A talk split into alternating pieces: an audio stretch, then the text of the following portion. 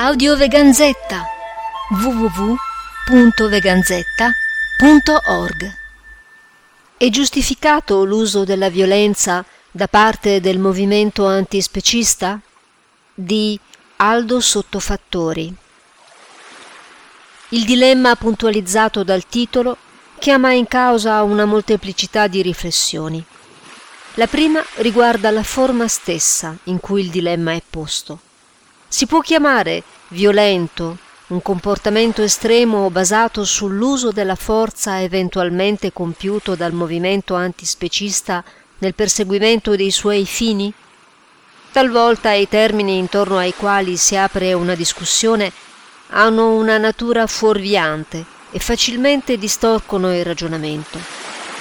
È possibile che il dilemma, così com'è formulato, porti con sé questo pericolo il motivo per il quale si chiama violenza ciò che si oppone alla violenza è probabilmente legato all'ambigua espressione non violenza, associata e promossa da soggetti di grande statura morale come per esempio Gandhi e Capitini.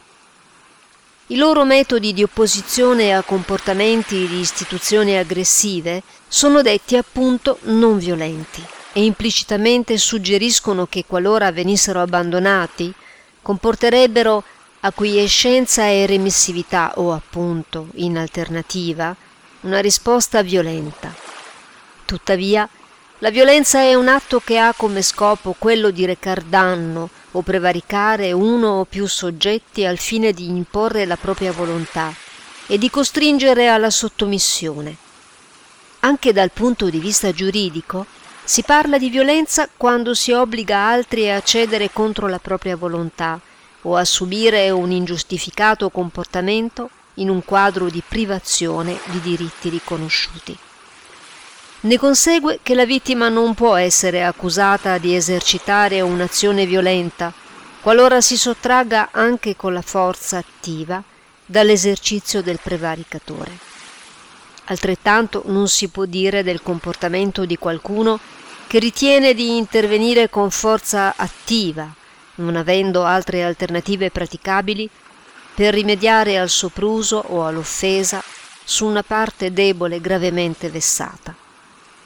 Nel caso particolare di azione violenta sugli animali, intendendo con tale espressione anche il semplice possesso al fine di ottenere un reddito, è necessario compiere un passaggio successivo e valutare due punti di osservazione diversi.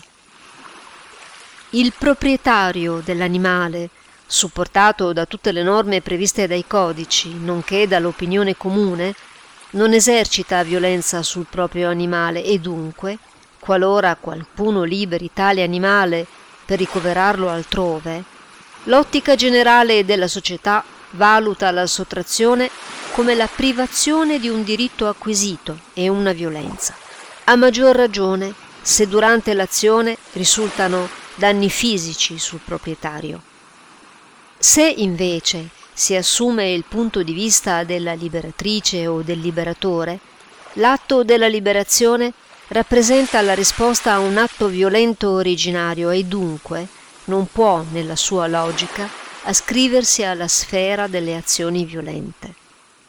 Ora si dovrebbe comprendere che il quesito riportato nel titolo, se ripreso dal movimento antispecista, costituisce un tanto involontario quanto evidente sostegno al linguaggio della società specista e per questo motivo dovrebbe essere ristrutturato in una forma alternativa. Questa potrebbe essere la seguente. E giustificato l'uso della forza da parte del movimento antispecista? Consideriamo la questione, ovvero se e quando gli antispecisti hanno il diritto-dovere di usare la forza. Un aspetto che probabilmente non è mai stato considerato è lo statuto particolare ricoperto dall'antispecismo, i cui principi fondativi, sinteticamente, potrebbero essere così riassunti. 1. Anche un essere senziente non umano è un ente dotato di autonomia. 2.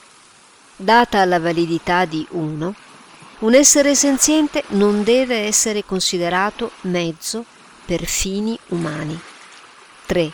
Perciò l'azione umana che danneggia gli interessi fondamentali del soggetto non umano possiede dal punto di vista etico la stessa rilevanza negativa di un'azione equivalente rivolta contro l'animale umano. Che si voglia inquadrare i diritti in senso lato dell'altro animale in questa triade o formalizzarli in altro modo, la questione non cambia molto, a meno che non si voglia stravolgere il pensiero dell'antispecismo. Ora si comprende che il soggetto che assume quei principi, l'antispecista, è un unicum nel panorama della società umana contemporanea. Per comprenderlo meglio, ragioniamo da cittadini. In teoria, lo Stato non esercita violenza, ma è depositario della forza e del potere legale consegnata dal sovrano, il popolo.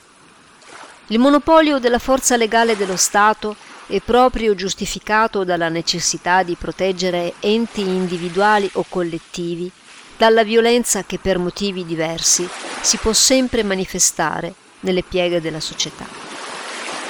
Dunque, la forza del potere legale è una garanzia contro la violenza che potrebbe essere rivolta verso l'individuo o gruppi di essi e assicura l'ordine sociale. Questa esposizione può essere contestata in vari modi, soprattutto ma non solo negli aspetti attuativi, ma il lato sorprendente è questo.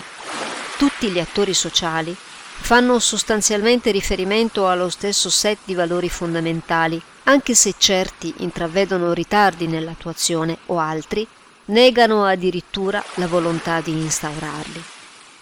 Nello Stato democratico, la scomparsa di tensioni particolarmente pericolose per la stabilizzazione sociale dipende proprio dall'universalizzazione dei valori accettati da tutte le componenti sociali e politiche. Con la nascita dell'antispecismo la situazione cambia Qui non si confrontano accuse reciproche di non attuazione di valori riconosciuti universalmente, ma valori diversi e incompatibili, almeno per quanto attiene l'alterità animale. Rileggiamo il terzo punto. L'azione umana che danneggia gli interessi fondamentali del soggetto non umano possiede dal punto di vista etico la stessa rilevanza di un'azione equivalente rivolta contro l'animale umano. La società specista e le sue istituzioni non potrebbero mai accettare una tale conclusione, dunque il confronto pare chiuso in partenza. Tale inedita situazione riconferma il declino di un diritto inteso come categoria metastorica e naturale, connessa a un'etica universale, e la riconferma del diritto positivo, in cui l'ordinamento giuridico viene fatto coincidere unicamente con la potenza dell'ordinamento statale. La legittimità dello Stato moderno, la sua legalità, consiste quindi semplicemente in un complesso di regole statuite razionalmente, dunque a-valoriali, che secondo l'insegnamento weberiano e di altri autori post-giusnaturalisti devono essere puntualmente applicate, trovando la giustificazione in se stesse. Di fatto, tale posizione fa strame di qualsiasi possibilità di confronto e istituisce uno stato di conflitto potenziale verso elementi alieni, in quanto portatori di visioni incompatibili con uno stato delle cose ritenuto normale. L'antropocentrismo delle istituzioni politiche, culturali ed economiche Prosegue pertanto la sua opera di sterminio, sordo alle istanze antispeciste. Le sue pratiche annientano esseri che, in base al terzo principio, risultano equivalenti a umani massacrati in condizioni infernali. In tali condizioni gli antispecisti hanno il diritto dovere di usare la forza Un'applicazione coerente del terzo principio, teoricamente, apre all'attivismo animalista radicale il diritto-dovere di usare la forza al fine di perseguire i suoi obiettivi. Probabilmente La distrazione del diritto verso l'antispecismo è legata alla debolezza di quest'ultimo, alla sostanziale inefficacia e alle pratiche marginali impiegate, cosicché, per quanto esso si impegni, la cultura giuridica bellamente lo ignora. Perciò un pericolo di messa fuori legge delle attività del movimento non si paventerà fin tanto che esso continuerà a svolgere attività sociali pressoché non violente. Ma se le cose dovessero cambiare in un futuro più o meno lontano, nel senso di una adesione letterale al terzo principio da parte di qualche gruppo di attivisti, si metterebbe in opera la repressione più dura. Tale repressione, da un punto di vista logico, in teoria potrebbe persino decorrere fin da oggi, in virtù delle caratteristiche specifiche del pensiero antispecista che sembra mostrare una supponibile incompatibilità con l'articolo 21 della Costituzione della Repubblica Italiana e probabilmente con testi fondamentali di altri paesi.